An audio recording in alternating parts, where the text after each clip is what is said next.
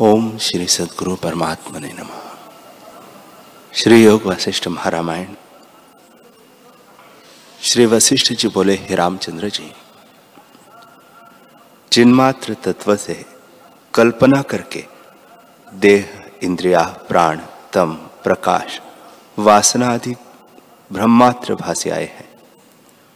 जब मल, अर्थात अहंकार संयुक्त इनको त्याग करोगे तब आकाशवत सम स्वच्छ होंगे।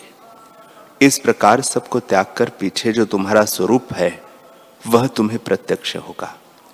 जो हृदय से इस प्रकार त्याग कर स्थित होता है, वह पुरुष मुक्ति रूप परमेश्वर होता है। चाहे वह समाधि में रहे अथवा कर्म करे व न करे, जिसके हृदय से सब अर्थों की आस्था नष्ट हुई है, वह मुक्त और उत्तम उदार चित्त है। उसका करने न करने में कुछ हानि लाभ नहीं और न समाधि करने में अर्थ है, न तप से है। क्योंकि उसका मन वासना रहित हुआ है। हे रामचंद्र जी, मैंने चिरकाल पर्यंत अनेक शास्त्र विचारे हैं और उत्तम उत्तम पुरुषों से चर्चा की है।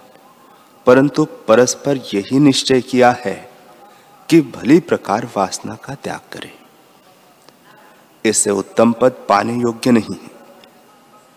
जो कुछ देखने योग्य है, वह मैंने सब देखा है और दशो दिशाओं में भ्रमा हूँ। कई जन यथार्थ दर्शी दृष्टि आए हैं और कितने ह्योपादे संयुक्त देखे। पर यही यत्न करते हैं इससे भिन्न कुछ नहीं करते। सब ब्रह्मांड का राज्य करे, अथवा अग्नि और जल में प्रवेश करे, पर ऐसे ऐश्वर्य से संपन्न होकर भी आत्मलाभ बिना शांति नहीं प्राप्त होती। बड़े बुद्धिमान और शांत भी वही है, जिन्होंने अपनी इंद्रिय रूपी शत्रु जीते हैं और वही शूर में है। उनको जरा जन्म और मृत्यु का अभाव है। वह पुरुष उपासना करने योग्य है। हे रामचंद्र जी, ज्ञानवान को किसी दृश्य पदार्थ में प्रीति नहीं होती। क्योंकि पृथ्वी आदि पंचभूत ही सब ठौर मिलते हैं। त्रिलोकी में इनसे भिन्न और कोई पदार्थ नहीं तो प्रीति किस विधि हो? युक्ति से ज्ञानवान संसार समुद्र को गोपतवत तर जाते हैं। पर जिन्होंने युक्ति का त्याग किया है, उनको सप्त समुद्र किनाई संसार हो जाता है। जो पुरुष उदार चित्त है, उनको यह संपूर्ण जगत कदम्ब स्वप्न के वृक्षवत हो जाता है। उससे वे त्याग किसका करे? और भोग किसका करे? हे उपादेय से रहित पुरुष को जगत तुच्छ सा भासता है। इस कारण जगत के पदार्थों के निमित्त वह यत्न नहीं करता। और जो दुर्बुद्धि जीव है, वे तुच्छ, ब्रह्मांड रूप पृथ्वी पर युद्ध करते हैं। अनेक जीवों का घात करते हैं और ममता में बंधनवान है। यह जगत संकल्प मात्र में नष्ट हो जाता है। क्षण में आस्था से यत्न करना बड़ी मूर्ता है। सब जगत आत्मा के एक अंश से कल्पित है। इसकी उपमा तृण समान भी नहीं। इस प्रकार तुच्छ रूप त्रिलोकी को जानकर आत्मवेता किसी पदार्थ के हर्ष शोक में बंधनवान नहीं होते और ग्रहण और त्याग से रहित है।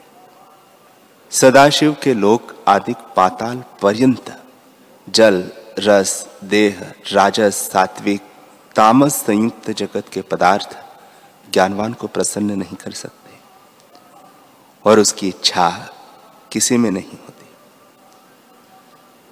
क्योंकि वह तो एक अद्वितीयात्म भाव को प्राप्त हुआ है। आकाशवत व्यापक उसकी बुद्धि होती है।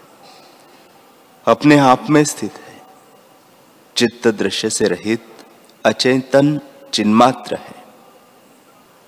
शरीर रूपी जाल जो महाभयानक गुहरा है और जिससे जगत धूसर हो रहा है, सो इस पुरुष का शांत हो जाता है और द्वितीय वस्तु का अभाव होता है। ब्रह्म रूपी बड़ा समुद्र है, उसके झाकवत कुलाचल पर्वत है। चेतन रूपी सूर्य में मृत तृष्णा की नदी रूपी जगत की लक्ष्मी है और ब्रह्म रूपी समुद्र में जगत रूपी तरंगे उठते और लय होते हैं। ऐसे जानने वाला जो ज्ञानवान है, उसको यह जगत आनंददायक कैसे हो? सूर्य, चंद्रमा, अग्नि, जो तुमको प्रकाश रूप भासते हैं, वे भी घट काष्ट के आदिकवत जड़ रूप है। और जिससे यह प्रकाशते है, वह सबको सिद्ध करता आत्मसत्ता है और कोई नहीं। देह, जो रुधिर, मांस और अस्थि से बनी है और इंद्रियों से वेष्टित है, उस देह रूपी डब्बे में चेतन जीव रूपी रत्न विराजता है। चेतन बिना जड़ मुग्ध रूप है। हे रामचंद्र जी, यह जो स्त्री की देह भासती है, सो चर्म की पुतली बनी है। उसको देख के मूड प्रसन्न होते हैं। जैसे वायु के चलने से पर्वत चलायमान नहीं होता, तैसे ही ज्ञानवान संसार के पदार्थों से प्रसन्न नहीं होता। ज्ञानवान उस उत्तम पद में विराजता है, जिसकी अपेक्षा से चंद्रमा और सूर्य पाताल में भासते हैं। अर्थात, इनका बड़ा प्रकाश भी तुच्छ भासता है। ज्ञानवान परम उत्तम पद में विराजते हैं। ये संसारी मूढ़ जीव संसार समुद्र में सर्प की नाई बहे जाते हैं। जैसे ये हमको भासते हैं, तैसे कहते हैं। इस जगत में ऐसा भाव पदार्थ कोई नहीं जो ज्ञानवान को राग से रंजित करे। जैसे राजा के ग्रह में महासुंदर विचित्र रूप रानियाँ हो तो उनके ग्राम की मूढ़ नीच स्त्रियाँ प्रसन्न नहीं कर सकती। तैसे ये जगत के भाव पदार्थ तत्ववेत्ता को प्रसन्न नहीं कर सकते और उसके चित्त में प्रवेश नहीं करते।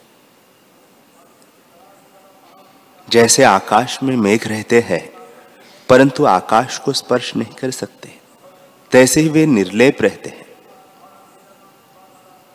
जैसे सदाशिव महासुंदर गौरी के नृत्य देखने वाले और गौरी संयुक्त है, उनको वानरी का नृत्य हर्षदायक नहीं होता। तैसे ही ज्ञानवान को जगत पदार्थ हर्षदायक नहीं होते।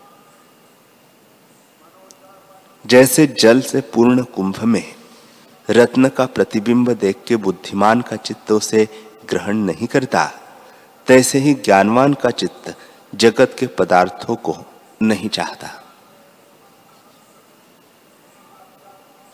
यह संसार चक्र जो बड़ा विस्तार रूप भासता है, सो असत्य रूप है। उसको देख के ज्ञानवान कैसे इच्छा करे? क्योंकि यह तो चंद्रमा के प्रतिबिंब वत है। शरीर भी असत्य है। इसकी इच्छा मूढ़ करते हैं। जैसे सेवार को मच्छ भोजन करते हैं और राजहंस नहीं करते, तैसे ही वे संसार के विषयों की इच्छा करते हैं, ज्ञानी नहीं करते। श्री वशिष्ठ जी बोले, हे रामचंद्र जी, यह सिद्धांत जो परम उचित वस्तु है, उसकी गाथा बृहस्पति के पुत्र कच ने गाई थी। यह परम पावन रूप है। एक काल में सुमेरु पर्वत के किसी गहन स्थान में देवगुरु का पुत्र कच जा बैठा। अभ्यास के वश से कदाचित उसको आत्म तत्व में विश्रांति हुई। उसका अंतकरण सम्यक ज्ञान रूपी अमृत से पूर्ण हुआ। पंच भौतिक जो मलिन दृश्य है, उससे विरक्त हुआ और ब्रह्म भाव स्फुट होकर रमने लगा। तब उसे ऐसे भाषा कि निराभास आत्म तत्व से कुछ भिन्न नहीं। एक अद्वैत ही है। ऐसे देखता हुआ गदगद वाणी से बोला कि मैं क्या करूँ? कहाँ जाऊँ? क्या ग्रहण करूँ और किसका त्याग करूँ? सब विश्व एक आत्मा से पूर्ण हो रहा है। जैसे महाकल्पक में सब ओर से जल पूर्ण हो जाता है, तैसे ही दुख भी आत्मा है, सुख भी आत्मा है और आकाश दशो दिशा और अहम तुम आदि सब जगत आत्मा ही है। बड़ा कष्ट है कि मैं अपने आप में नष्ट हुआ बंधनवान था। देह के भीतर बाहर, अध ऊर्ध्व, यहाँ वहाँ सब आत्मा ही है, आत्मा से भिन्न कुछ नहीं। सब एक और से एक आत्मा ही स्थित है और सब आत्मा में स्थित है। यह सब मैं हूँ और अपने आप में स्थित हूँ। अपने आप में मैं नहीं समाता, अर्थात आदि अंत से रहित अनंत आत्मा हूँ। अग्नि, वायु, आकाश, जल, पृथ्वी मैं ही हूँ। जो पदार्थ मैं नहीं, वह है ही नहीं, और जो कुछ है, वह सब विस्तृत रूप मैं ही हूँ। एक पूर्ण परम आकाश भैरव अर्थात भर रहा हूँ। सब जगत भी अज्ञान रूप है और समुद्रवत एक पूर्ण आत्मा स्थित है। वह कल्याण मूर्ति इस प्रकार भावना करता हुआ, स्वर्ण के पर्वत के कुंज में स्थित हुआ और ओमकार का उच्चार बड़े स्वर से करने लगा। ओमकार की जो अर्थकला है जिसको अर्धमात्रा भी कहते हैं, वह फूल से भी कोमल है। उसमें वह स्थित हुआ वह अर्धमात्रा कैसी है? कि न अंत स्थित है और न बाहर स्थित है। हृदय में भावना करता हुआ उसमें स्थित हुआ और कलना रूपी जो मल था, उससे रहित होकर निर्मल हुआ। और उसकी चित्त की वृत्ति निरंतर लीन हो गई। जैसे मेघ के नष्ट हुए शरद काल का आकाश निर्मल होता है, तैसे ही कलंकित कलना के दूर हुए से वह निर्मल हुआ। जैसे पर्वत पुतली अचल रूप होती है, तैसे ही कच समाधि में स्थित हुआ। श्री वशिष्ठ जी बोले, हे रामचंद्र जी अंगनाओं के शरीर आदि भोग और जगत के पदार्थों में कुछ सुख नहीं। ज्ञानवानों के, ज्ञानवानों को ये पदार्थ तुच्छ भासते हैं। वे इसमें आस्था नहीं करते तो फिर पदार्थ की इच्छा करें? इन भोग ऐश्वर्य इन भोग ऐश्वर्य पदार्थों से मूढ़ असाधु संतोष पाते हैं, पर ज्ञानवान साधु है, वे इनमें प्रीति नहीं करते। जो कृपण अज्ञानी है, उनको भोग ही सरस है, पर भोग आदि अंत और मध्य में दुख रूप है। जो पुरुष इनमें आस्था करते हैं, वे गर्धब और नीच पशु है। हे रामचंद्र जी। स्त्री रक्त, मांस और अस्थि आदि से पूर्ण है। जो इनको पाकर संतुष्ट होते हैं, वे सियार है, मनुष्य नहीं। जो ज्ञानवान है, वे जगत के पदार्थों में प्रीति नहीं करते। पृथ्वी सर्व मृतिका वृक्ष काष्ठ, देह, मांस और पर्वत पाषाण रूप है। पाताल अध है। और आकाश ऊर्ध्व है। सो दिशाओं से व्यापा है। सर्व विश्व पंच भौतिक रूप है। इसमें तो अपूर्व सुख कोई नहीं जिसमें ज्ञानवान प्रीति कर सके। इंद्रियों के पंच विषय मोक्ष को हरने वाले और विवेक मार्ग के रोकने वाले हैं। और जो कुछ जगत जाल की संपूर्ण विभूति है, वह सब दुख रूप है। प्रथम इनका प्रकाश वास्ता है, पर पीछे कलंक को प्राप्त करते हैं। जैसे दीपक प्रथम प्रकाश को दिखाता है और फिर काजल कलंक को देता है, तैसे ही इंद्रियों के विषय आगम पाई है। इनसे शांति नहीं होती। अज्ञानी को स्त्री आदि पदार्थ रमणीय भासते हैं, पर ज्ञानवान की वृत्ति इनकी ओर नहीं फुरती। अज्ञानी को यह स्थिर रूप भासते हैं, स्वाद देते हैं और तुष्ट करते हैं, पर ज्ञानवान को असत्य और चल रूप भासते हैं और तुष्टता के कारण नहीं होते। ये विषय भोग है, विष की नाई है, और स्मरण मात्र से भी विश्वत मूर्छा करते हैं और सत्य विचार भूल जाता है। इससे तुम इनको त्याग करके अपने स्वभाव में स्थित हो जाओ और ज्ञानवान की नाई विचरो? हे रामचंद्र जी, जब इस जीव को अनात्म में आत्म अभिमान होता है, तब असंग रूप जगत जाल भी सत्य हो भासता है। ब्रह्मा को भी वासना के वश से कल्प देह का संयोग होता है। जैसे सुवर्ण का प्रतिबिंब जल में पड़ता है और उसकी झलक कंधे पर पड़ती है, पर कंधे में स्वर्ण का कुछ संयोग नहीं होता। तैसे ही ब्रह्म का संयोग देह से वास्तव कुछ नहीं, कल्पना मात्र देह है।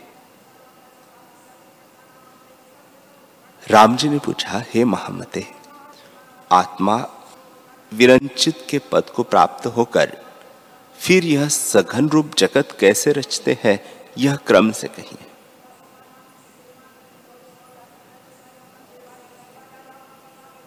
हरि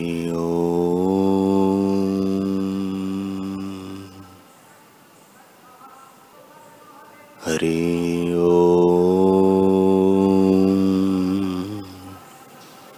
ॐ सहनावतु, सहनो भुनक्तु सह वीर्यं करवावहे तेजस्विनावधीतमस्तु मा विद्विषावहे ॐ शान्तिः शान्तिः शांति श्री सद्गुरुदेव भगवान की